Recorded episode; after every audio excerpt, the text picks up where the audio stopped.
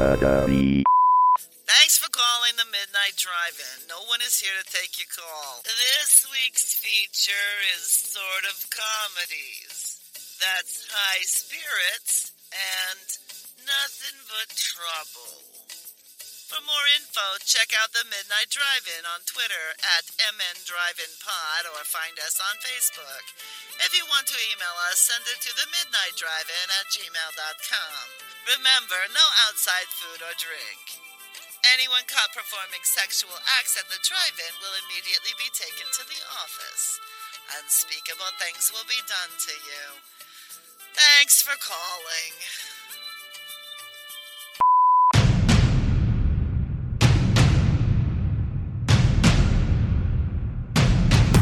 Drive away your worries and cares at this drive-in theater. That's why, to familiarize you with the movie rating symbols which will be used by this theater, we present the following guide for parents and young people. X, no one under seventeen admitted. Yeah, there does need to be a better word for cannibal-like behavior when you're not the same species as the thing you're eating. Hmm. I don't know, as humans we just call that food. Yeah, but I mean, we're once, talking... Once again, sentient species, I think, is the problem. Yeah. Yeah, okay. If if tomorrow they unveil that dolphins are completely sentient and, like, have have not just, like, a remote understanding, but, like, a complete understanding of the world around them and all that kind of stuff... Then Noah's going to be like, I want to eat that dolphin! Yeah, yeah, we're going to have to... We're gonna have I didn't to want to before, but now I do. I mean, we're already a little leery on it, but at that point, we're going to have to go to Japan and be like, okay, you guys got to stop. Are they eating dolphins in Japan? Is that what's going on? I don't know. Yeah, they're not good. Uh, they're not good. This, despite the fact Did you say they're not good, like Japanese people aren't good? Is that what you're saying? Uh, the people who slaughter uh, dolphins purposefully. Yes. I was gonna, yeah, I was gonna say, when it comes to sea life, the Japanese are not good. They're not kind. I'm, I'm not saying in general they're bad people. I'm saying that specifically when it comes to sea life, they are a giant fucking wrecking ball. Yeah, watch the documentary "The Cove," where they just trap dolphins in a cove and then slaughter them in a giant group. Are they eating them? Yeah, are they taking they're, them? They're, like they're, they're eating them, despite the fact that dolphins have a humongous concentration of mercury in them. Mm-hmm. Like, there's more than one reason not to eat them. And one of the reasons is it's slowly fucking poisoning you to death. Yeah, but a lot of stuff we eat is slowly poisoning us to death. I think I think there's a difference between stuff that's, like, bad for you and and stuff that is literally driving you into the grave. It's close. Mm, mercury. Yummy. And we're already here. That's, yep. We already had a discussion of mercury. Yeah, we were talking about something else, but then Noah started talking about a term for cannibalism when you're eating another species, and I'm like, this is pure gold. We can't let this go to waste. It is an interesting topic of discussion. Does there need to be a word for that? Not so much in our own world, but in cinematic universes where there are multiple known species that are sentient. Mm-hmm. And then you get into a whole debate over what is sentient, because we know in the Star Wars universe that the Jedi don't recognize something as intelligent even if it can speak necessarily, right? So where would, where is the line? How do you determine? And who is in charge of that? Oh, yeah. Androids are clearly sentient and they're slaves. Yes. And then the question then becomes also, like, like does how flavorful something is factor into whether you determine it to be sentient or not? Ooh. Because if something tastes really good, it's really intelligent, I think we'd probably make a little bit of an exception. Ooh. My general rule is if it can plead for its life, probably better not to, uh, better not, better not eat it. Which segues into the discussion of the Hitchhiker, uh, Hitchhiker's Guide to the Galaxy animal, where they breed a animal that is not just perfectly delicious, but intelligent enough to tell you that it's delicious and and desires to be eaten. They've bred them to want to be eaten. I like to assume all animals want to be eaten. Makes me feel a little bit better about it. It makes you feel better, make you sleep better at night. Like if pigs could talk, they'd be like, cure that part of me until it tastes delicious. And I'd be like, you're right, I want some bacon. Thank you, Mister Pig. We want every country to call a different piece of us bacon.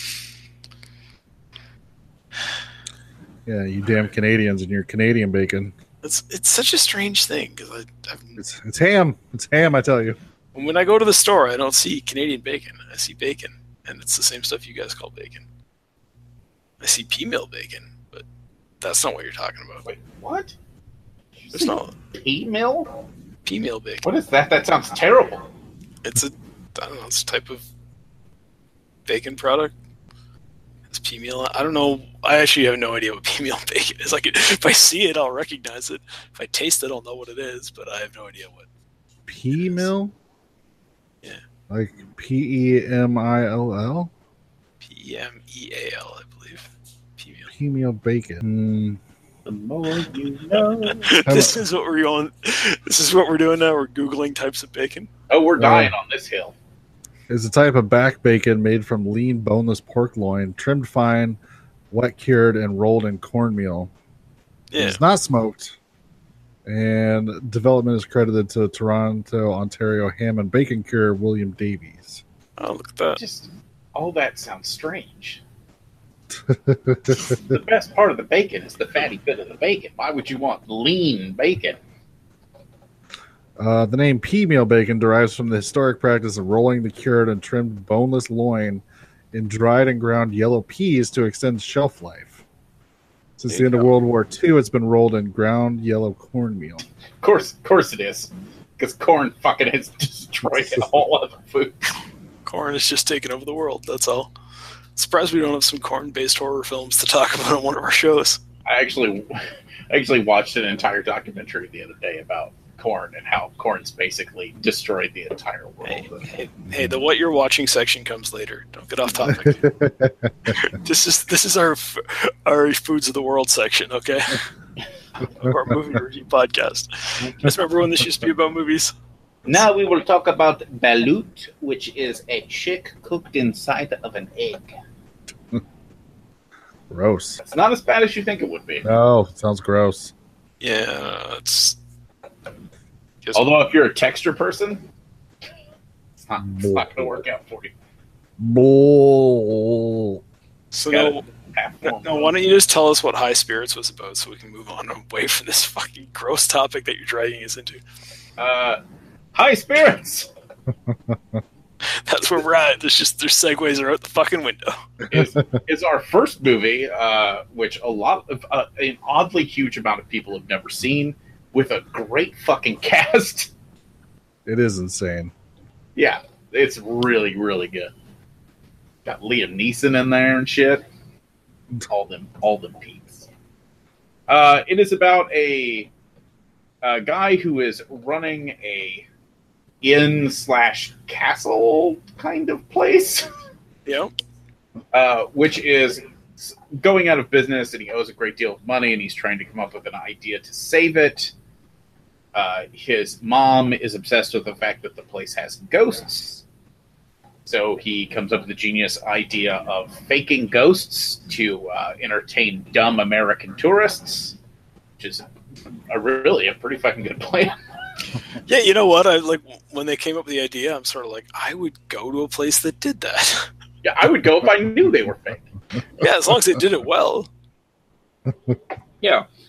So they set forth their plan. Uh, the Gute shows up with his super, super bitchy wife slash girlfriend. Do they ever actually establish what it is? Are they married? I'm uh, wife. Sure they're married. Yeah. Yeah.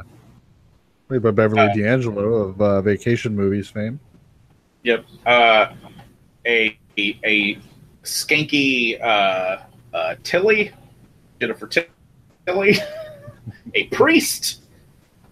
This sounds like the setup for a weird joke. He's not a priest uh, yet. And a Jennifer Tilly family. Uh, and a paranormal investigator, right? Yep. Yes. So, at, at first, the movie's all about hilarious shenanigans of these people trying to fake the haunting and doing a just a fucking shit job. Through no fault of their own, I'd say. They actually like come up with pretty elaborate setups to do this stuff, and just everybody's so dumb and oblivious they don't notice any of it. Uh, of course, things come to a head. They all decide to leave. But before they can, we find out real ghosts! Steve, Steve Guttenberg falls in love with a ghost. The only rule is don't have sex with a ghost. So he has sex with the ghost. Uh, I believe it's called tupping. Tupping, yes. They have a lot of weird ghost terminology for weird sexual ghost things. Well, you know, not, a lot of movies hadn't addressed that in the past, so you had to kind of come up with your own words. At the same time, his bitchy wife gets a uh, uh, a hard-on for Liam Neeson ghost. Which is weird, since he's basically just sexually harassing her the entire time. Yeah, pretty much. The owner of the inn makes up with his dad ghost. And uh, in the end, everybody's pretty, uh, pretty... better off than they were before. For the most part. Jennifer Tilly bangs a priest. Makes yeah, him give up his, his chosen vocation. He's not a priest yet. He's not a priest yet. That's very important. She he's would not sleep with him if he was a priest, but he's training to be a priest. She's like, oh, well, that's okay then. Jennifer Tilly with her smoky, smoky voice. Uh, all in all, man, this is a fun fucking movie, isn't it? It's well, very, it's very eighties. Oh, it's very eighties. It, the whole thing is based on the premise that this castle that's like a thousand years old and has been in the same family that whole time, the mortgage is due and they can't make the payment, which is always, it's the most eighties concept ever. It was everything in the eighties was that. It's this has been in our generation for a thousand years, and now the bank's going to come take it away from us. It's like, well, why didn't you pay your mortgage off yet? The average mortgage is like twenty-five years. If you've had a mortgage for a thousand years, you're running your business poorly. it's, it's, yeah. So what did you think, Doug? Um, it was okay. I, I don't understand Noah's love for the film. I didn't say I loved it. I said it's fun. It's like there's a, there's several fun moments. I personally really enjoyed Peter O'Toole's performance. Uh, he's the the innkeeper, if you will. And there's like there's just this great moment where he meets his ghost dad, and he's just complaining to his dad about giving him this castle to run, basically saying like, I was content doing nothing and you handed me this responsibility, and of course I'm a failure at it. And he says something like, I just wanted to be useless and content, but you've made me useless and miserable, or something like that. And I'm just like, yeah, I like that guy. I can get behind him. I I found most of the other characters to be pretty uninteresting. Um, I found it relied heavily on certain jokes. Like at the beginning, when the guests are simply not noticing all the ghosty stuff happening. That went on for a while. And the same thing with Jennifer Tilly deciding she's going to nail a priest. Like, that went on for a while. That joke was just like recurring over and over again with no nothing really new to add to it. But it had some, you know, like say some fun ghost moments in it. And like you said, the cast is good overall, even though the performances aren't great from all of them. Specifically, Guttenberg, I thought was a little off his game. Is it? He's doing a, uh, a Rick Moranis impression, right? Am, am I the only one that got Ooh. that? I can see that. Yeah, yeah. He's trying to play like a nerdy type. I yeah. never, I never would have said that, but you bringing that up makes me go, yeah, he was doing a Rick Moranis impression. But the other thing is he's playing it way too serious, considering the movie he's in. And it's like, the, it's not working. Like, oh, it's me. Um, yeah. My my internet froze there for a second, so I missed oh, that. Gotcha. Um, yeah, I pretty much wasn't a fan of this movie.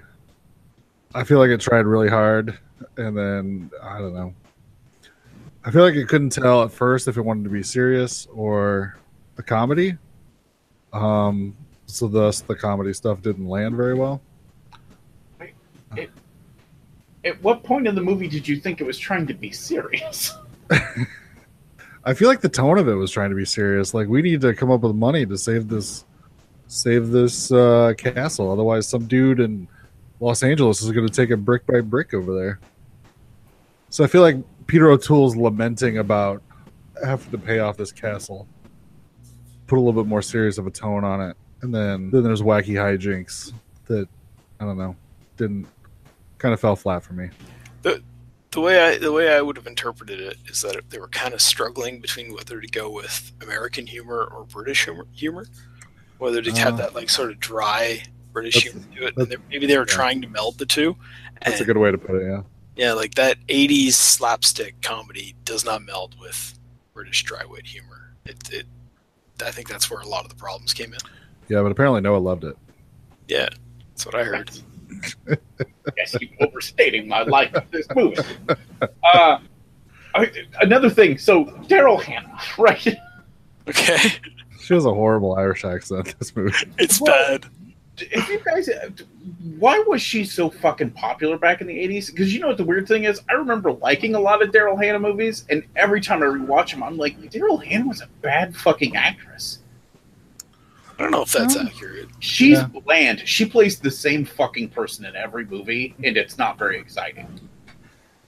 Mm. Like, it's not like Good played the same person in everything, like Matthew Illard. That's so... So you're telling me you feel her performance in this movie is the exact same as her performance in Kill Bill? Pretty close. No, oh, shut your no, mouth. No, that's modern Daryl Hannah. I'm talking about fucking eighties Daryl oh, Hannah. Okay. Uh, I'm trying to think of what it is about her, because I do find her likable most of the time. Yeah. You know, I think she was way off her game in this movie because she shouldn't be doing accents. Yeah. She was, um, she was the Rob Schneider of the eighties.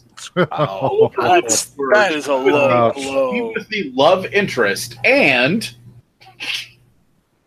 ex love interest and a ghost. I think it's because of Love Interest and a Mermaid. I think that's what people really liked her in. That's what I'm saying. Love Interest and a Mermaid. Yeah. I mean, I liked her in Blade Runner. Yeah. Yeah, and that was a very different performance. Mm-hmm. Well, uh, like, yeah, Blade, Blade Runner doesn't count. her, her good performance don't count. No, I'm just, I'm just saying that's one of the best movies fucking ever made. That speaks more to the director and cinematographer than it does to any actor in particular. Well, what about her role in Grumpy Old Men? Are we counting that? Yeah. Nope, same performance in Grumpy Old Men. I don't know. I, I, I think if you want to know what people liked about her in the eighties, you have to look at Splash and Roxanne, where she sort of played that, like, she was attractive enough that all the men characters wanted to be with her, but she had that sort of naivete about her that made mm-hmm. it, it played into those types of movies at the time. Uh, I don't know. If, if you didn't like it, that's fine. That's your opinion, but most of the world seemed to. Yeah, yeah I, I haven't I haven't watched uh, Splash in forever, so I guess I can't really judge on that. Weirdly, I watched Splash like a year ago. It's exactly what you remember. It's a mermaid walking around yeah. New York City. Do you remember that there was a sequel made? I remember that a sequel was made. I don't remember much about it. Me neither. I was flipping through like did you know type stuff. I'm like, there was a Splash two, but it was made for like direct to T V. Yeah. Nobody from the original movie is in it. I'm trying to remember if they recast characters for it or not. I can't remember. Oh yeah, they like the the the the guy who Tom Hanks played and Daryl Hannah's character. They're both in it, but they're both played by completely different people. Okay, well that's that's why people don't remember it then, because no. that never works. No. Anyways. I don't know why we're doing a whole show dedicated to Daryl Hannah's oeuvre, but maybe we should have. So, did anybody have any favorite parts of High Spirits that they really liked? Uh, the the uh, possessed theater scene. You like that? It's fucking awesome. That the weird thing where it's like uh, when the camera's facing the stage, it's all. You know, cardboard cutouts moving around, but whatever it turns the other way, like the tentacles and shit are real. See, I felt like that was one of the scenes that I think, I think what Brian said would have been apt, is that it was like uh, trying really hard, but it was falling a little flat for me. I, I can't really explain why, other than just I think it, it seemed like a funny idea, but the execution of it I wasn't enjoying. And maybe that was partly the actors playing things a little too serious. Like the British actors aren't capable of that level of slapstick comedy, and the American actors seem to be trying to take it more seriously. And again, I'm going to throw it back on Guttenberg, because that's a funny guy. Like, go back and watch like Police Academy movies. He's good at playing a goofball. But here he is in this movie trying to take it all serious, like he's in a romantic movie about him and this ghost, and not in a ridiculous comedy about him having sex with the ghost. I think, judging, judging by the way it plays out, I think they were expecting this movie to be a bigger thing than it was. Oh, yeah. I think that they were thought that they were making uh, Ghostbusters into a romantic comedy. Yeah. Yeah, that's a good comparison. But I don't remember this movie at all from the eighties. When you said, let's watch it, I had to like look up what it was. Um, you know, in eighty-eight, I remember eighty-eight because it's like Halloween four came out in eighty-eight, and I remember those commercials and stuff. So I should know what this is, considering the, the, the actors that are in it and stuff. But I no, no idea what it is. Never heard anyone talk about it until you wanted to do it on the show. Well, this was, this was pre-famous Liam Neeson. Yes. Mm-hmm. Yeah, yeah. yeah. The, Liam Neeson is is not a main actor in this. He just he he, he has a decent sized part, but he was not a known name in this. The known names in this are Guttenberg, Peter O'Toole, Beverly D'Angelo, those guys that were. Even Jennifer Tilly, I don't think in eighty-eight people really knew who that was. Mm-hmm. She was just kind of up and coming. She looks like she was pre-boob job Jennifer Tilly. And who knew that existed? Yeah, I don't know. It wasn't for me. And I was um and I was bummed too, because I this is another one I had never seen it before. It had always kind of like, oh, I need to watch that sometime, because I figured I would like it. Like we said, Guttenberg, uh, fucking ghosts, and Daryl Hannah, who was America's sweetheart at the time, according to Noah, and uh, yeah, what's not to love, but. I don't know. Just did not do it for me. Yeah, I think it's an understandable. I, I would call it an uh, underwhelming movie, because it's not a bad movie. It's got it's funny enough to be worth a watch. The acting's good enough to be worth a watch. The only oh, we lost Noah.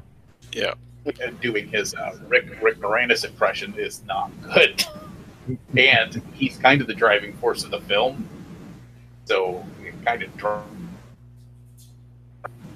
But unfortunately, I think all of the plans lands squarely on the Gute and Daryl Hannah's terrible Irish accent. Oh. I guess I don't understand like the rules of the ghosts either. No, it's not clear. Uh, you don't need to know them, because in the movie they clearly have a book that lists the rules, so you can just trust that that information is in that book. Yeah. Well, I guess I just don't understand, because like what? Because there's like a term. For what Daryl Hannah and Liam Neeson start out as. Uh, I think they used it in Ghostbusters, if that makes sense. I think some of the terminology was borrowed from other films, but yeah, because they're doomed to like repeat that same night over and over again. But some of the other ghosts are just walking around. Like, but are they doomed to repeat it over and over again? Well, why are because... they repeating it over and over again if they're not? It's just well, exactly. But I mean, if, if she can go off and like wander outside and pray by a tree, and but I think all that starts after Guttenberg interrupts their cycle. Well, Gute sets her free with his selfless act, and then uh, the wife sets Liam Neeson free by giving him a ghost boner. uh, I forgot those all, rules. From the rule. All things being equal, those were. Those were on different pages of that book, the ghost boner and the selfless act. I mean, that's literally what happened. We all saw this. The same thing happened, right? Yeah.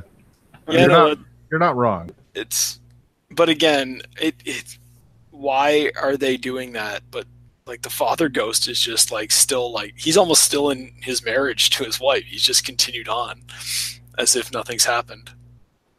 um, living his life. He just happens to be a ghost now, so he can't physically touch shit.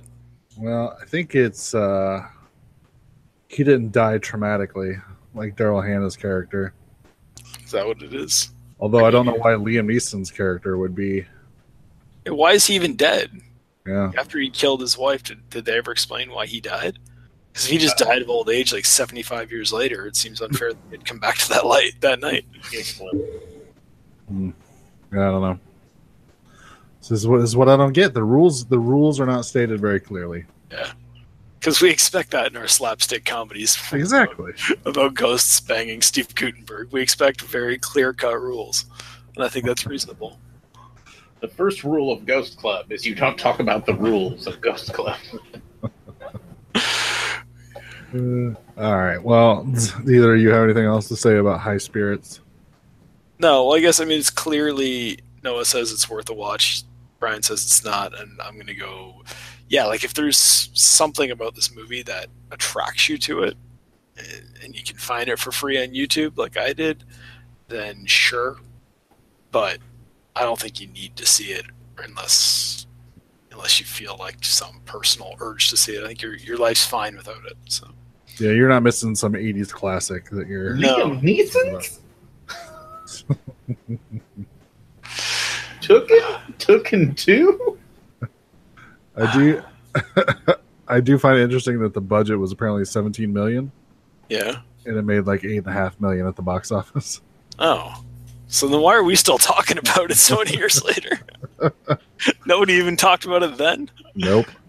I'm going to say this movie, it seems to be a weird conglomeration of a bunch of other movies. They were like, if Ghostbusters, The Money Pit, and Baron von Munchausen Rides Again were trying to smash together into a single movie, this is the movie that would be com- coming out of that horrid combination of things.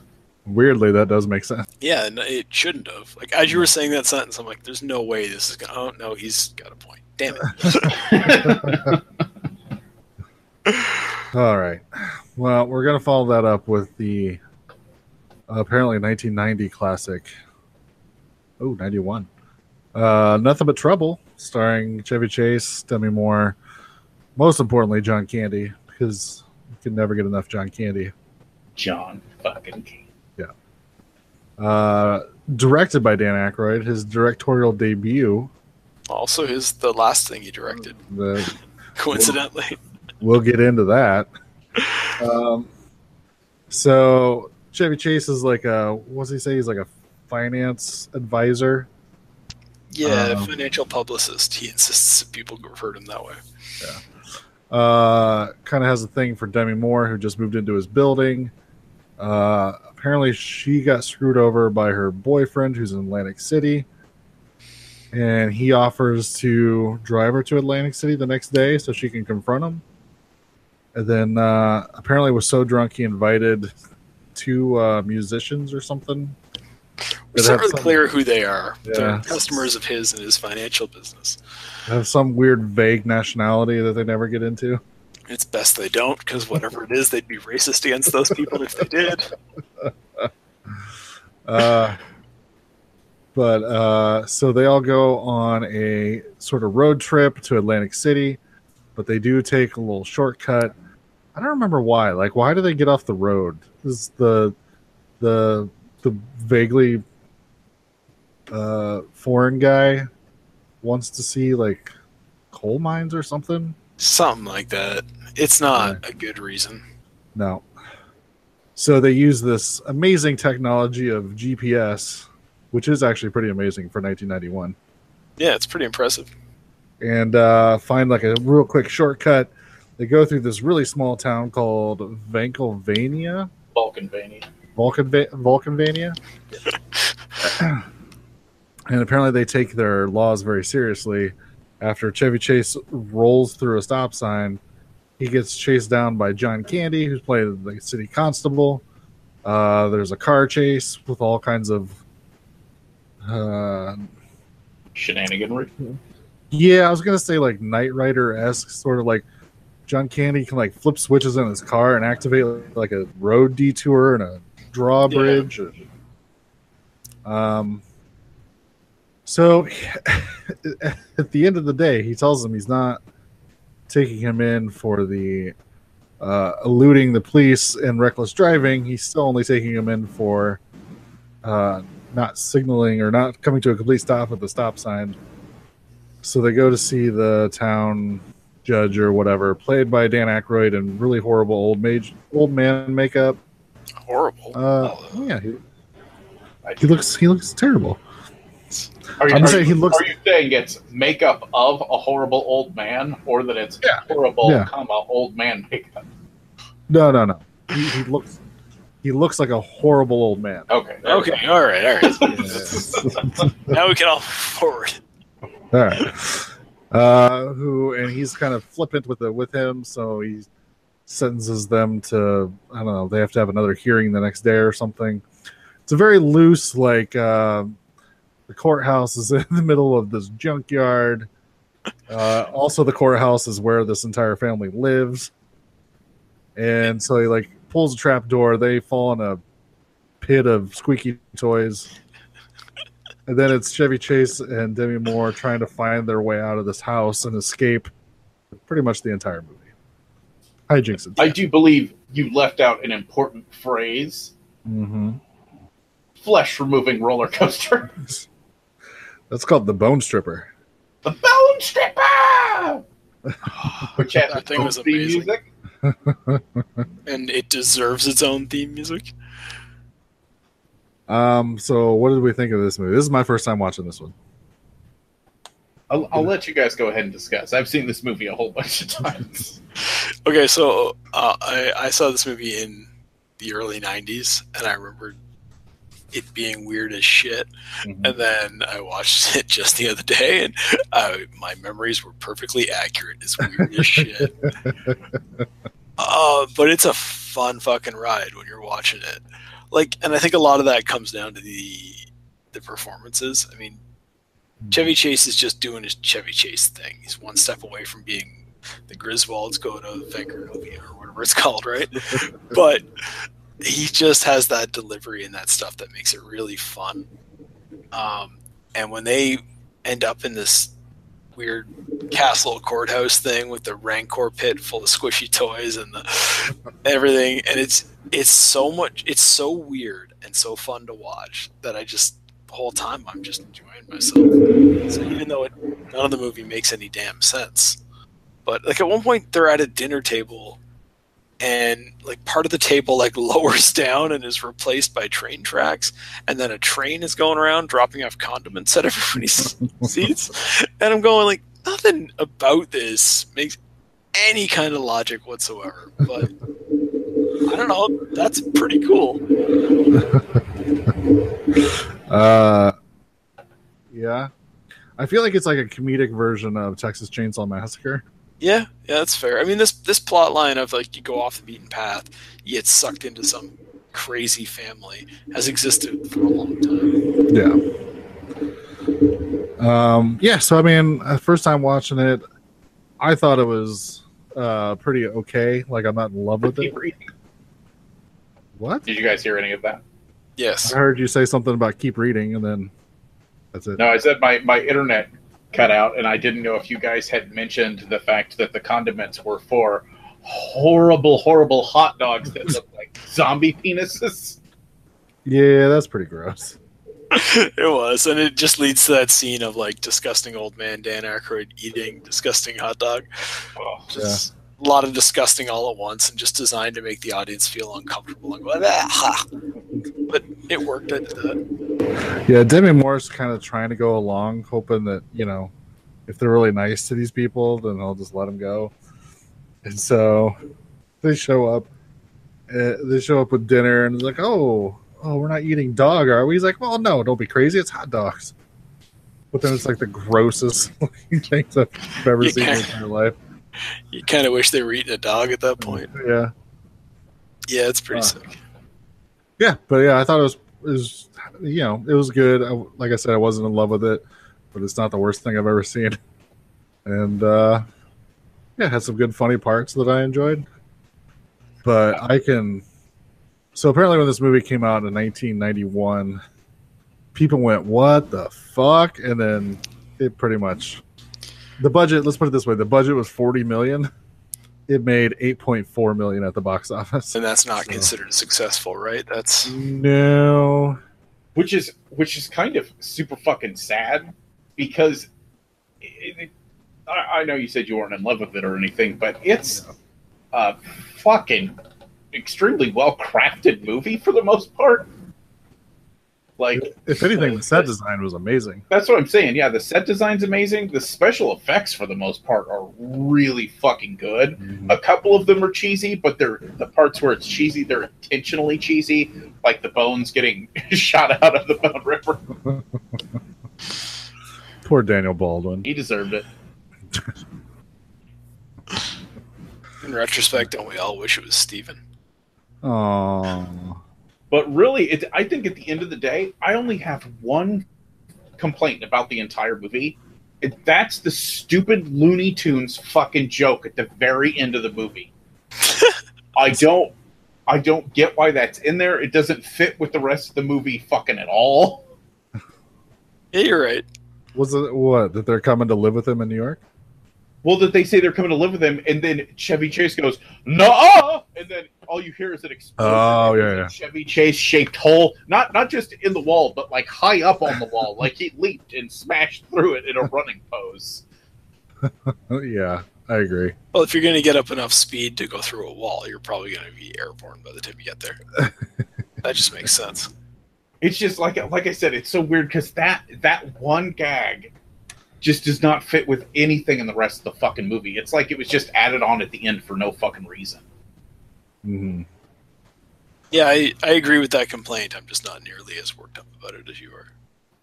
I, I think the reason why it works me up is because it's the very last thing that happens, which, if you want to ruin a movie, ruin the last thing you see in a movie. Because that's... or the first thing, because then people aren't going to fucking watch it. Yeah, no, I... It, it's the joke is it's not poorly executed, or it's not really a bad joke. It's just doesn't belong in this movie. Hmm. I'm almost wondering if that scene was added at the end. Uh, it, feels, it feels like the movie has three endings. Like yeah, like they've ended the movie and then they drag it out for one more joke. Hmm. Uh, because from what I read, they like the movie was actually originally a lot darker. And then they re-edited it to um, have a lighter tone. So I'm almost wondering if, like, we'll just shoot, like, a second unit of just a whole a Chevy Chase-shaped hole in the wall. Just tack that on the end, because some producer thought it'd be funny. That could be it. That could be, like, a studio trying to save this picture from being mm-hmm. too weird for its own good. Put in a joke that everybody will get. Yeah, I wouldn't be surprised. And apparently it said that the original title was Git, G I T. Well, that's not a good title. yeah. No. yeah, that's yeah, that's no good. that's, I'm glad they changed it to this. uh, did we mention that Tupac's in this movie? He is in this movie. Just because? And, and yeah. I, I read the trivia before, I, like while I was watching it, and I was like, oh, Tupac's in this movie. So I was expecting him. I was not expecting uh, what the what, what's the fucking hip hop group with the dude with the fake nose on? Oh, okay. God damn it! Yeah, names, is it Digital Underground? Yes, yeah, Digital yeah. Underground. Yeah, because they're the ones that are responsible for the Humpty Dance. Yeah. And I was just like, wait, that dude's in this, and Tupac's part of his uh, entourage slash crew or whatever. Yeah, so I was excited. Uh, we also forgot to mention that John Candy plays two roles in this. He also he also plays Dan Aykroyd's granddaughter, who has a thing for Chevy Chase. Yeah, because um, in the eighties it was funny to put a man in a dress, and now it's mm-hmm. insensitive. um, but yeah, it's it's the typical old timey joke of like, you put a fat guy in a dress, now he's an ugly woman, and then of course he hits on the main character, and he ends up married. They end up married, right? Chevy Chase and girl John Candy. Yeah, that's how. That's why they end up thinking it's okay to go live with uh, Chevy Chase. And, yeah. Yeah. Calls him his uh, grandson-in-law. Yeah. All right, Noah. Why don't you tell us what whatever whatever you were going to say about it. Uh, that it's fucking amazing. Like, hang on, I got this great commentary. You no. guys go first. I'll save uh, no, I just I just didn't want to, like, talk through the whole thing because, once again, I've seen this movie a bajillion fucking times. Mm-hmm. But, I, I like I said, I love everything in this fucking movie. I like the way everything's so fucking weird. Like, just every second of that they're in Valkenvania. Mm. It's bizarre. Uh, even, whenever you meet the uh, the cousins, uh, Bobo, and uh, what the fuck was the other one's name? Uh, the weird, giant, fat baby mutants that live out in the junkyard. Yeah, that's. I think that was his name. uh, really, I think the worst the worst part of this entire movie is Demi Moore. Demi Moore's performance is not. Everybody else does fine. I didn't have a problem with her. I, I thought she was doing the kind of the straight man role in this, and she was doing it pretty well. Where she's like the one that's constantly telling everybody else to like shut up and get in line, and nobody else is behaving like a rational human being at all. Yeah, I felt her performance serviced what uh, was required of her for the uh, for the movie. Yeah, like I said, most most of the jokes hit pretty good. Uh, when Digital Underground show up and the, the judge forces them to perform to prove that they're musicians. Yeah, this is a song and, break and then, in the middle yeah, of it. Yeah, yeah, and halfway through he breaks into a pipe organ solo. Somehow makes complete sense in this movie. Yeah. I will say I do feel like if I would have saw this when I was younger, like ten, ten or so, that this would definitely be like one of those movies like, oh my god, I watched this like a billion times and would have a huge nostalgic feel for it. Uh, first time watch, like I said, I enjoyed it. Not in love with it, but I do feel like it was a good time. Yeah, I think actually maybe the problem with this movie is that a lot of the humor is aimed at ten-year-olds, but it's a P G thirteen movie. It's just a little too dark for the type of jokes they're trying to tell. Mm-hmm. Um, but overall, I like it. I just think, yeah, you're saying you're saying you should have been ten when you saw it, and I agree with that. Yeah, yeah. Because I mean, that, that would have been the age of probably when I would have discovered something like this. I, I think if this movie had been just a little bit darker and made about ten years later, it would be a huge cult film. Sure. Well, yeah. I mean, the alternative to going to making it for younger kids would be to go darker and see how that turned out, which would be interesting as well. I'm usually in favor of making anything darker because why not? Grimdark. Maybe there'll be a gritty reboot of the Nothing But Trouble series at some point. and, and once again, it's disappointing that this movie kind of stalled out uh, Dan Aykroyd's directing career. Pretty much his career in general at that point. Yeah, because really, like I said, this is uh, ex- not, not just competently made, but this movie's got some vision to it. You know what I mean? Mm-hmm. Like, it's... It's a big, this is a high fucking concept film that's going on. Yeah, yeah. I think it's it's so unique and original that the, just the fact that it's a well-made film, you think, okay, if somebody's going to make unique, original ideas and do it well, you'd like them to have more than one kick at the can at that to see if they can become hugely successful. Because just because this movie didn't do well doesn't make it a bad movie. Mm-hmm. Yeah, I'm trying to remember who it was.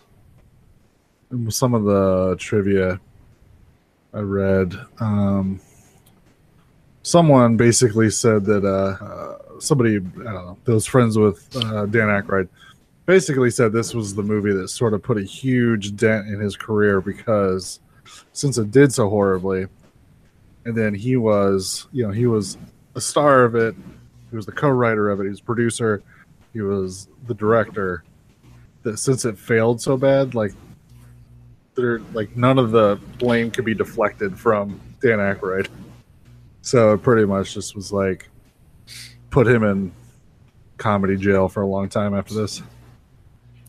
Yeah, and I and that I mean I do agree.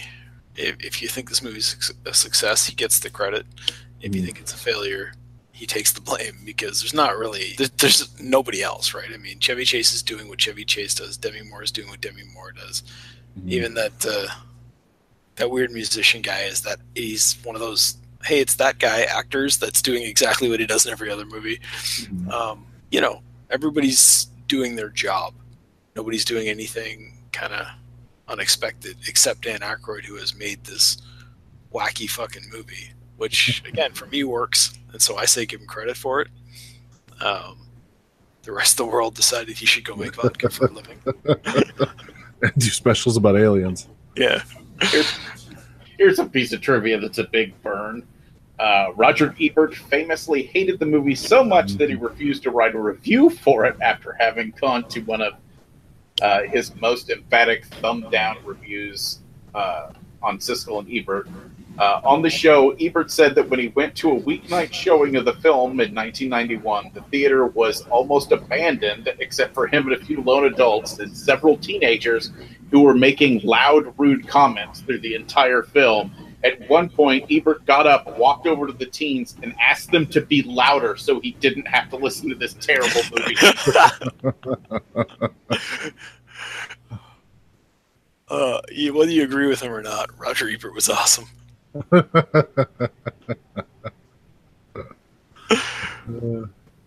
yeah. Um, anything else you want to love over, Noah? Oh, like I like I said, the whole the whole thing, it's a really good fucking movie. People should see this one. The fact that it doesn't have a bigger cult standing makes me sad. Like, I, I feel like this one deserves to be a cult movie. Yeah, I actually agree with that. I think this movie deserves more love than it gets. I think it... Mm-hmm. I'm surprised that it hasn't been found by people who watch weird, wacky shit. But I think maybe just because it's a ninety-one movie, it doesn't fall into that eighties category. Um, it probably doesn't get as much attention as it deserves. Um, I will say I did enjoy John Candy's performance as the uh, granddaughter. Yeah. Uh, they do write in that he's mute, so he doesn't really, she doesn't talk the entire movie, but his uh, mannerisms and expressions are enough to make you laugh throughout the whole thing. So they're pretty funny, and they're completely different from how he's behaving when he's in his male role, which is mm-hmm. nice. So, yeah, they didn't just have him be the exact same. Yeah, I miss John Candy. He was so funny. He's just such a likable character at all times, right? Like, even in this movie where he's like pulling the people over for, and he's like the cop who's like, it's clearly supposed to be intimidating them. You're just like, just kind of want to get out and high five that guy. Like, I, if I ever get pulled over, I hope it's by John Candy. Oh, if you get pulled over and it's John Candy, you should run. Something fucked up is going on. Yeah, what if it's just a security guard character from Vacation? Yeah, Valkenvania is closed. And it's the shambling corpse of John Candy. Wagons East can't be my last role. Have you met my partner, Chris Farley? Banned down by the river. Oh, God! All right, now it went and got ridiculous.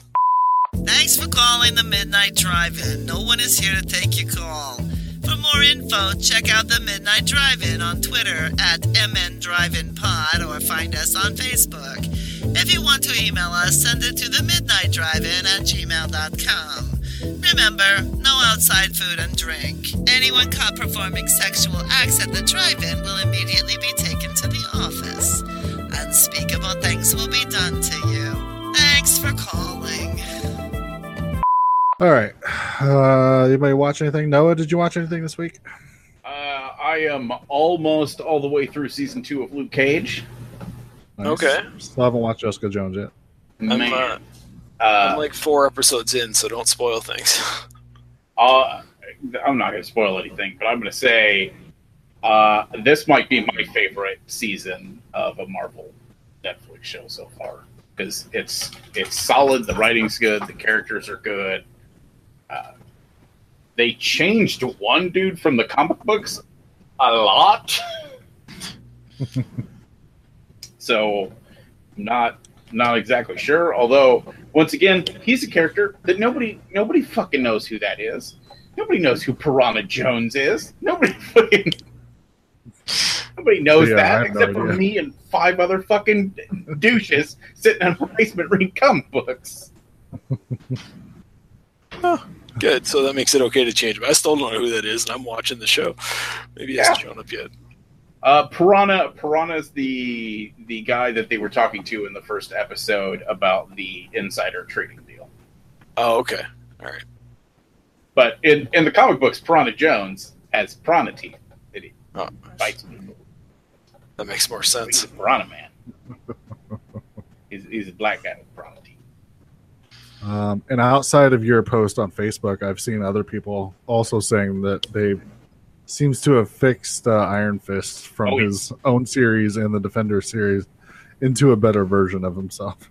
Yeah, so so much. That's good, because I haven't gotten to him yet. I was, I you can see he's coming. Like, they've already introduced his girlfriend character, and his name's been dropped. So I'm like, okay, Iron Fist is showing up, which makes sense. I'll tell but you I'm one like, thing that they did that was an instant improvement. They cut off that stupid fucking haircut that he had. Well, what I moving away from hair commentary, because I'm not qualified to speak on it for various reasons, but uh, but I really like what this Luke Cage shows, the way that they're just spending a lot of time with the side characters, and rather than, okay, we've already did a whole season dedicated to Luke Cage, let's get to know all these other people in, in the world, and that's working really well for me. The Misty Knight stuff is working well for me and stuff like that. Yeah. I, that's what I'm talking about. I really hope I, I I hope that after season two of Iron Fist, they just get rid of the Iron Fist and Luke Cage brands, and they just do Heroes for Hire. Yeah, yeah it's just Heroes for Hire, and it's just Misty Knight, Iron Fist, and, uh, you know, Luke Cage, see. and uh, what, what's her face, uh, Connie Wing. I could see them going there. It seems like they're leaning that way. I, some of the stuff is pretty funny in the first couple episodes of Luke Cage, where they're dealing with the fact that he's trying to make money off of his superheroing. And it's kind of hilarious that he is, like, selling t-shirts and shit. But I could see them going there, just like, acknowledging that, hey, some of these guys can't afford to just build these major suits, and they actually kind of need to get paid a little. It's it's interesting that they, they've gone the exact opposite of the comic books, and yet it still works somehow. Because in the comic books, Luke Cage is all about making money. And in the show, he's kind of getting, slowly getting forced into the idea of eventually he's going to have to start charging people. Well, I think it works better in the show if you have him be the, the pure character who brings himself down to that level. Yeah, no, no, I one hundred percent agree with that. Uh, like I said, it's it's awesome. Uh, the action pieces are all real good.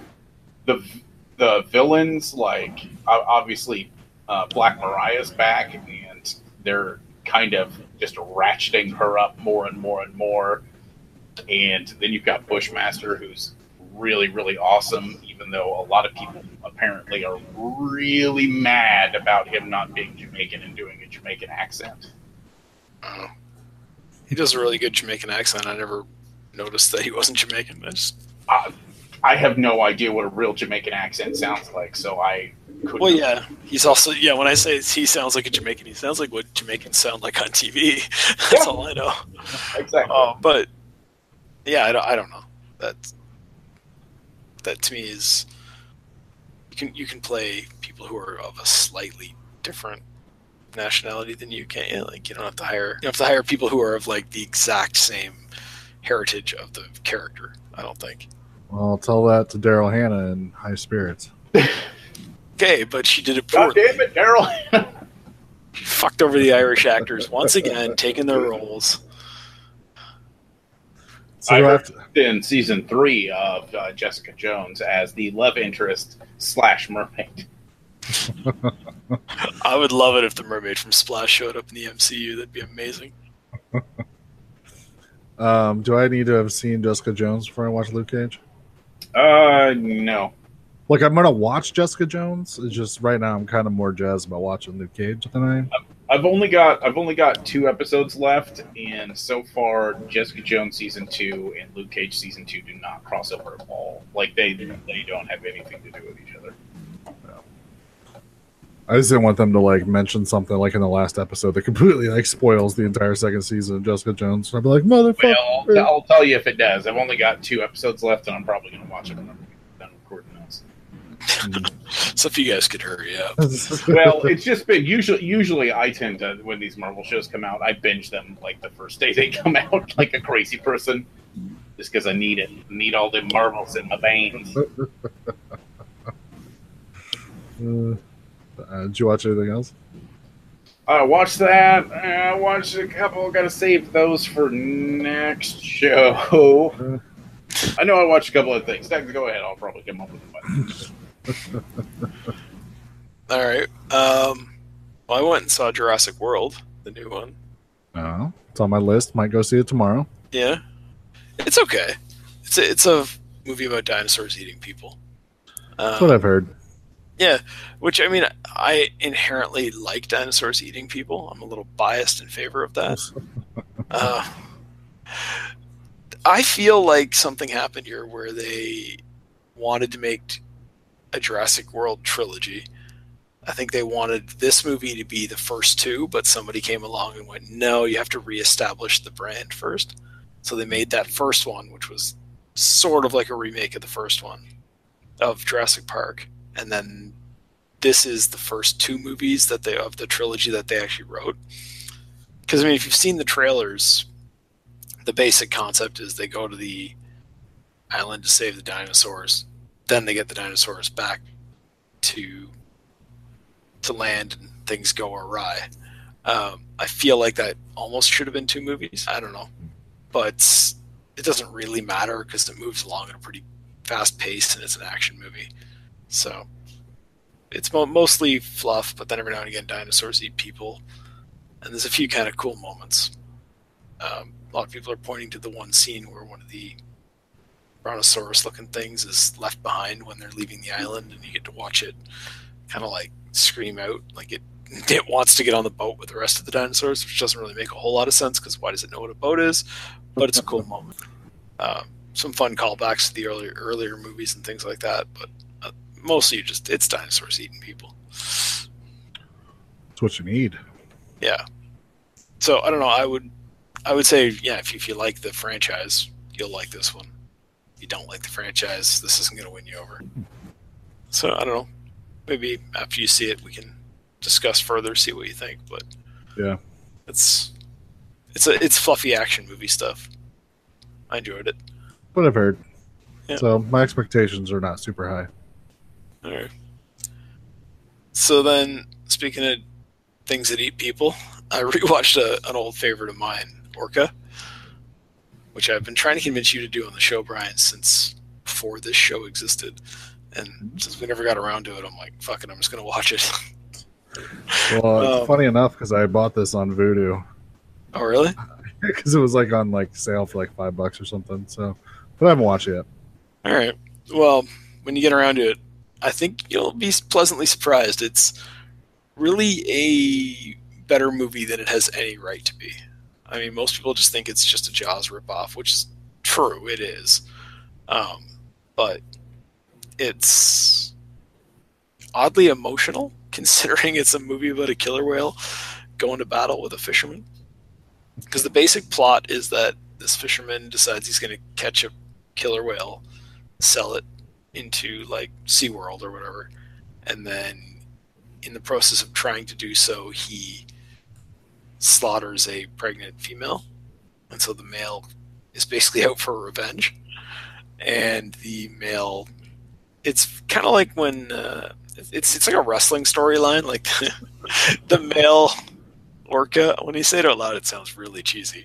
He's like tormenting the town until this fisherman agrees to come out and kind of do battle with him on the water, and eventually, you know, the guy cracks in, in in the least surprising turn of events possible. The guy eventually does go out to fight the orca, and they end up having this battle out in the sea where, of course, the crew is taken out. It comes down to just man versus beast. And, but I don't know. There's something about the movie that is it's better than that plot description makes it sound. Mm-hmm.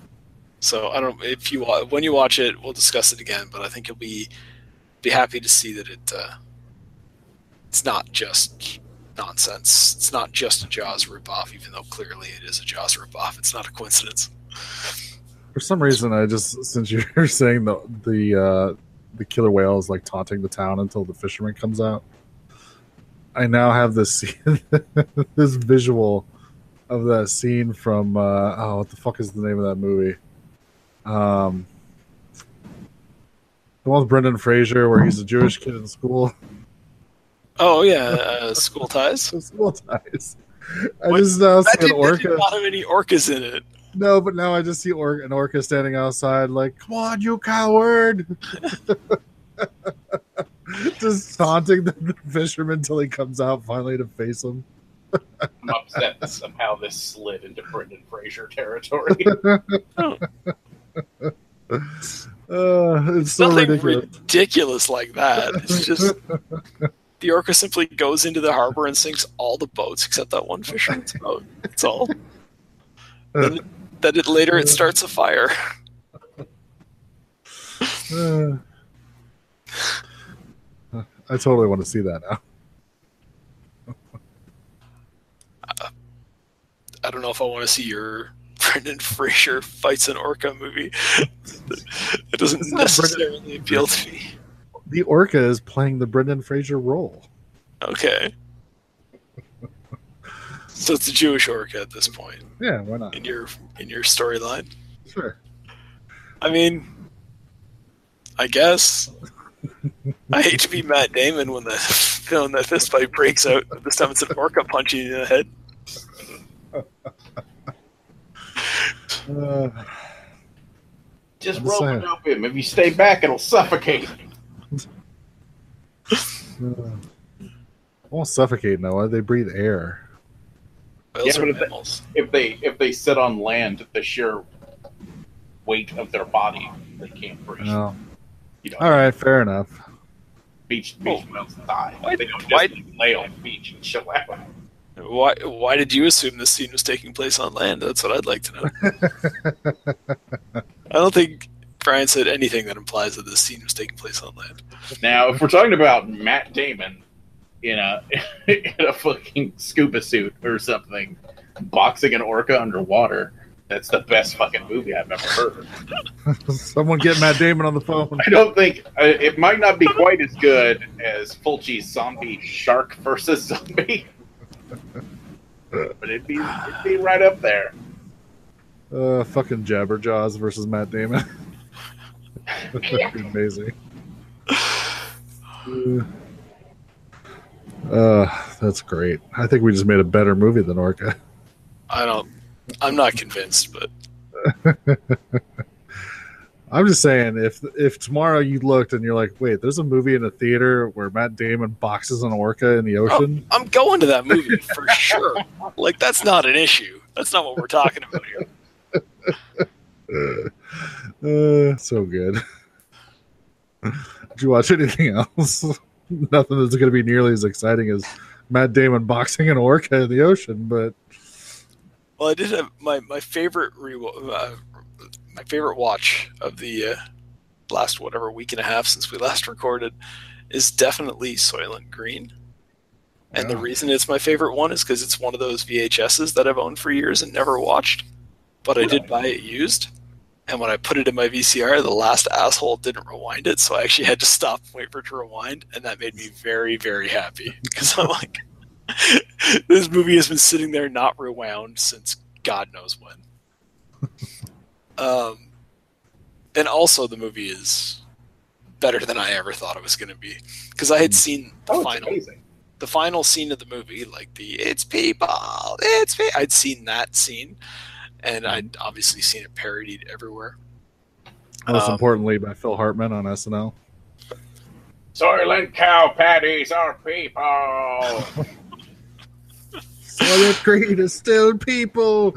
They said they changed the recipe, but they didn't. It's still people. One of the things that shocked me about this movie was the fact that they they're actually lying and saying it's it's not we don't know what's in this. It's like they're claiming it's something else, and then it's people.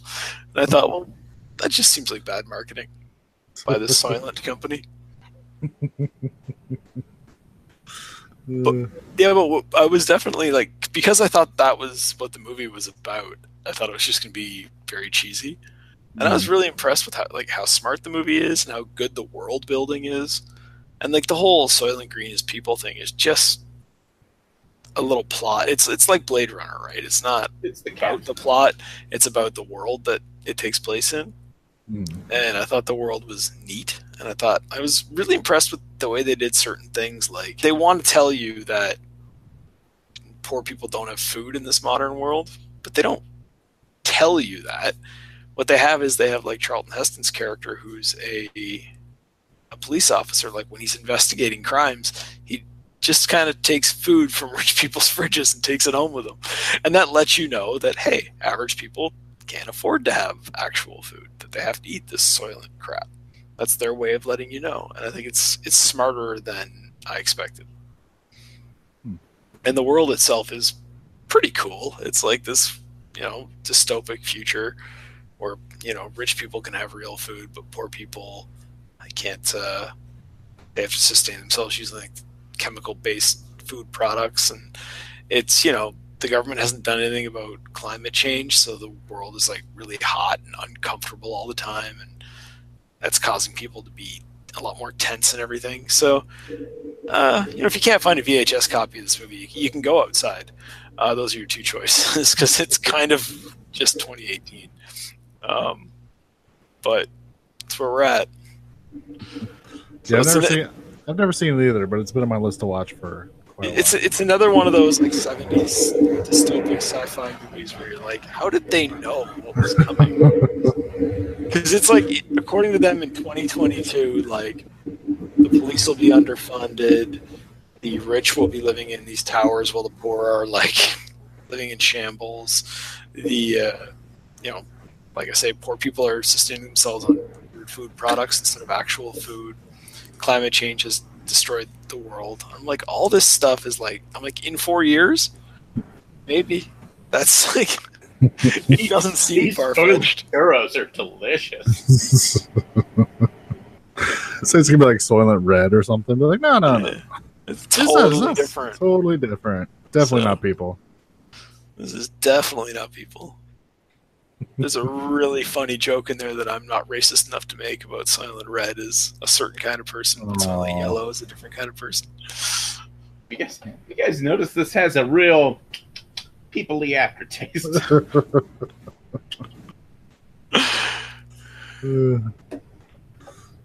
No, it's awesome. I mean, the the the Soylent Green mo moment's just that nineteen seventies. Damn you, the corporation! Moment yeah, that they all had. The, yeah, they wanted that moment, and they needed something to end the movie. You have to have a plot that comes to an end in your movie, right? Yeah. And so that's basically they weave in this plot about he's investigating a murder of a guy, and it turns out that guy knew the secret of Soylent Green, and that's why he was killed. Um, but that's not that's not what the movie's about. The movie's about world building. The movie's about showing you this fucked up dystopian future, and it does a surprisingly good job of that. And because the movie's not about plot, it doesn't matter that Charlton Heston can't act. It's not really doesn't hurt the movie that much. Well, Char Charlton Heston's very good at playing Charlton. Not really. No, he's not even good at that. He's, I don't know what he was good at. I have no idea why that guy was famous. It's, he's not, I've never seen a Charlton Heston role where I was impressed with him. Well, Burn to I, you, Charlton I, I, Heston estate. That's my, that's my real cheat code. You can say he's, he's bad all you want, but think of all the great fucking movies he's in. Trying to. What? Planet of the Apes. Yeah. The Apes, the Omega Man. Omega Man. I know. I've only Wait. seen like five minutes of Omega Man, but I was not impressed with it. So one day I'll get around to watching that. Wayne's World Two. It's a solid point. uh, did you watch anything else? Uh, I got a couple more things, but we record again in like a day and a half, so I'll save some for then. Okay. Ben-Hur, Moses. Come on now. I'm not sure Moses is what that movie's called. I think you're thinking of a different one. Huh? No, you know what I'm talking about. Ten Commandments or whatever the fuck that religion is. Do you think that that's a great movie? Have you ever watched that movie? I have. Have you ever sat down and taken your entire Easter weekend to watch one movie? That? I'm just, I'm just saying, are you saying that's not a fucking famous ass movie that won it's, a shit ton of awards? Yeah, and I'm saying that's why awards are bullshit, because a movie like that shouldn't win awards for just being vaguely based on the Bible, which is basically the, its major accomplishment. In the Mouth of Madness? Oh yeah. Oh, okay. Yeah. Yeah. All right. You got to Doug's sweet spot. It's, but it's not good because of Charlton Heston. No. But he contributes. He's, he he is not bad enough to prevent the movie from being good at all. I don't see that much. Good lord. Uh, the show's going to get canceled due to a fight over Charlton Heston. I'm not even sure if anybody's a Charlton Heston fan or if none of us would just let anyone else say something without criticizing them for it. He was uh, he was good in uh, Bowling for Columbine. Was he? Burn! That's another burn on the Charlton Heston estate. You really showed them. Yeah, no, that's Michael Moore confronting Charlton Heston talking about how horrible yeah. guns are. I remember that. Charlton Heston's just like, why are you in my home? Listen, Charl Charlton Heston is a garbage person. He was also in Planet of the Apes, so it's okay that he's a garbage person. Is that how that works? I think so. Is that why Mark Wahlberg is allowed to have been a former criminal who's famous now? Because he's right. Planet of the Apes too. Yeah, but he was in the bad Planet of the Apes. I should have worked against him. What happened? Your your whole theory is askew. Although wait, Charlton Heston was also in the bad Planet of the Apes. Do they cancel each other out? Does good Planet of the Apes and bad Planet of the Apes cancel each other out? What world do I live in? I take everything back. World of he's, apes. He's shit. I hate him.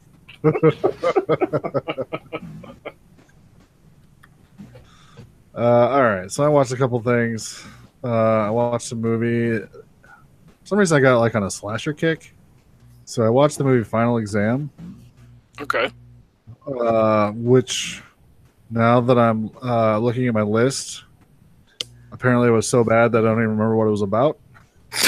um. Uh, I don't know. It's final exam week, and there's somebody killing a bunch of college students, as you do. Yeah. Um, okay, okay. I do. I do remember now. Um, yeah, the movie's not good. It's very, very boring. But um, there's a scene in this movie that, uh, if it happened in real life today, would have been one of the worst things that's ever happened on a college campus. Maybe. Okay. Um. Potentially, uh, so they're they're trying to take they're trying to take this test, and this frat decided um, to uh, do something to cause a distraction. So the main guy, who's like the ultra douchey McDouche of the frat, can uh, fake his test and hand it in without them noticing. He makes it look like it's already been graded, and he gave himself like a C plus or something. And then puts it at the bottom of the stack. So, because there's some lady in there grading them, like as people are handing them in. So, in order to pull off a distraction, uh, the rest of the flat frat brothers show up in a van with black hoods on and machine guns, and pull up in the quad and just start randomly shooting people, and then drive off. And you're like, what the fuck is going on? And then it turns out that the guns are just paintball guns, and the people they shot are like in on it.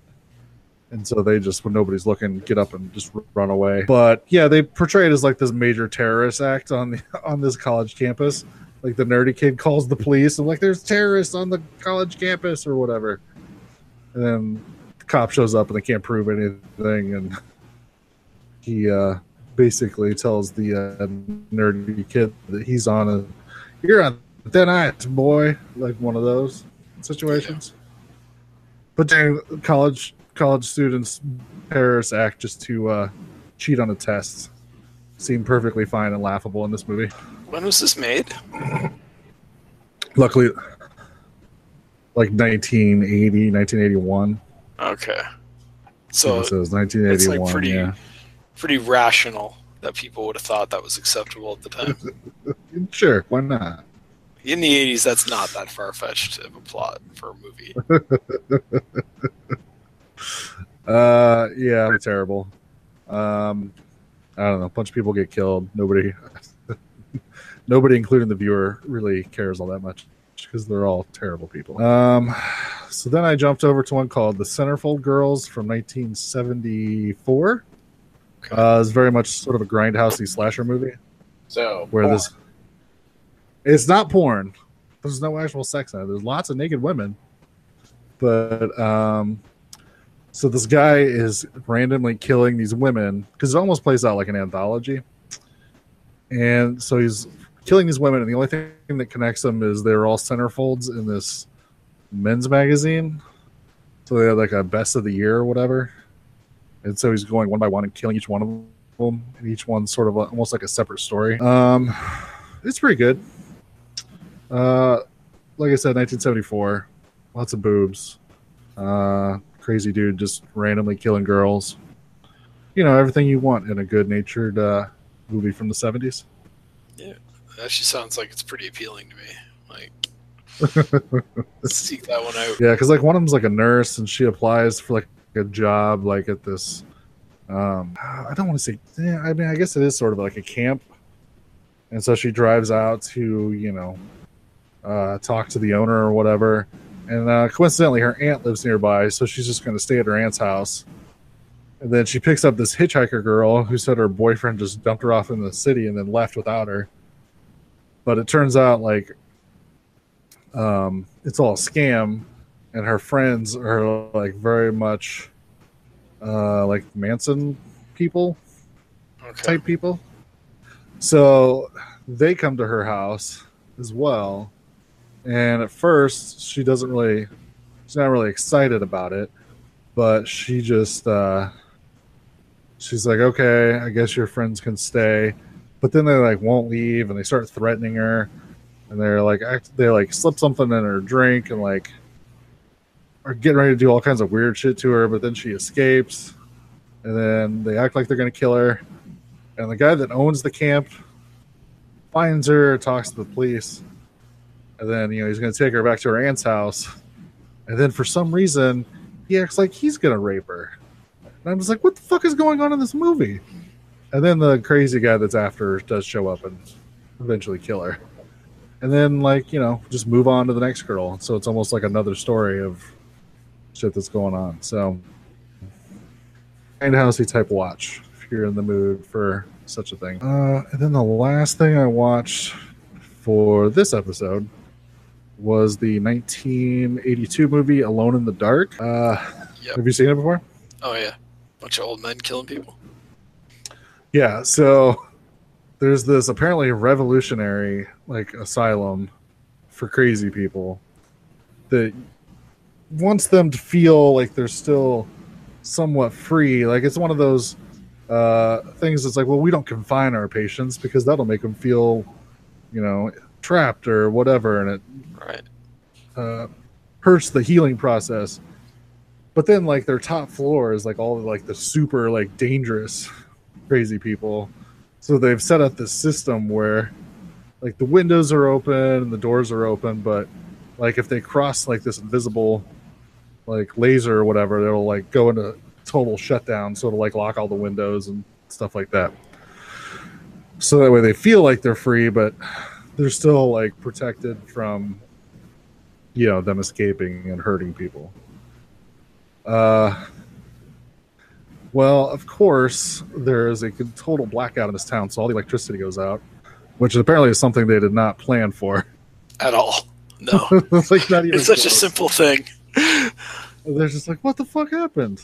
Um, and uh, oh, I should mention uh, Donald Pleasance is the uh, the doctor at this asylum who has all these uh, grandiose ideas of, you know, not locking them up and what whatnot. Um, Jack Palance plays one of the uh, super crazy guys. Um, so of course the electricity goes out. Like I said, almost like citywide like blackout, and so they. A bunch of them escape, and they decide like they're gonna take their they're gonna take their uh, anger out on this doctor that they thought they had this weird notion because the new doctor shows up. They have this weird notion that he killed the previous doctor that they liked. to have his job, which is not even remotely true. No, but they're crazy people, so it's okay. Yes. Um, and then apparently, uh, the there's one of them, the hockey mask, like the year or uh, Friday the thirteenth Part Three, when Jaden got a hockey mask. So it was just kind of a weird coincidence that two movies around the same time, both the killers did hockey masks. But Friday the thirteenth was the one that took off and, and really didn't. Hello? Hello? You're, you're Can you guys hear me? You're fading in and out. And Noah's gone? I'm I'm I'm here, but I'm kind of cutting in and out. So, Oh, now Brian's gone. Oh. When you were listening to him, was it doing a weird thing where it was dragging him out like he was talking really slowly? Yeah, it's like somebody like was playing the tape back at slow speed. Yeah. Okay, so is that I what thought, Brian I does for this doing, section? I thought he was doing that on purpose for a second. I was like, why is he talking like that? I don't know. It's uh, weird. Is he back? Uh, no, he was back and he dropped out again. Now he's back again. Oh. Brian? Well, son of a bitch. All right, so my internet took a weird dip. It did. So apparently I'm back now. We were just talking, so what was going on is it sounded like you were talking like this when you were describing things. That was kind of funny. Where did I cut off at? I don't know. Hello? God uh, I'm not sure. We're still here. Can you hear us? Oh, all right, now I can, yeah. I don't know. Uh, one of the killers dons a hockey mask at the beginning, which I thought was interesting because it came out the same year as Friday the thirteenth Part three. Yeah. And then uh, one of the things I liked about this is apparently this town, whenever it goes into a blackout, the t- the entire town just immediately starts rioting and looting for no reason.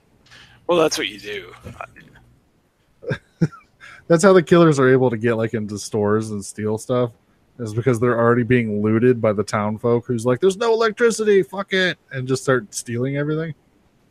That's what Americans do when the power goes out. So it never occurred to me that that was strange. That's so weird. Uh, but I enjoyed it. It was a, sort of a fun little eighties slasher that I hadn't seen before, so worth a watch. I haven't seen it in a while, but I remember Martin Landau's performance being good. He's one of the crazy guys, which we're mm-hmm. not supposed to call crazy guys, probably. Very angry, gentlemen. Here's a brief glimpse of some of the truly fine pictures we've scheduled in the near future. Uh, well, since my internet's being shitty, uh, that's where I was going to stop anyway. I guess we should talk about what we're doing next week or next episode. Yeah. We're going to be talking about Maniac Cop and Psycho Cop. Yeah, it's Killer Cop Week. Yeah, it is. Yeah, Cop Step. Uh, we get Bruce Campbell as a bonus. It's Bruce Campbell and Tom Atkins together for one of the movies, I believe. So that should be fun. Oh, that's right. I forgot.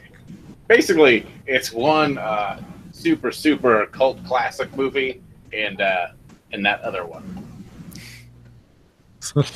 Well, don't uh, don't don't go tipping your hand yet. We'll discuss the movies in detail next week. Please remember to replace the speaker on the post when you leave the theater.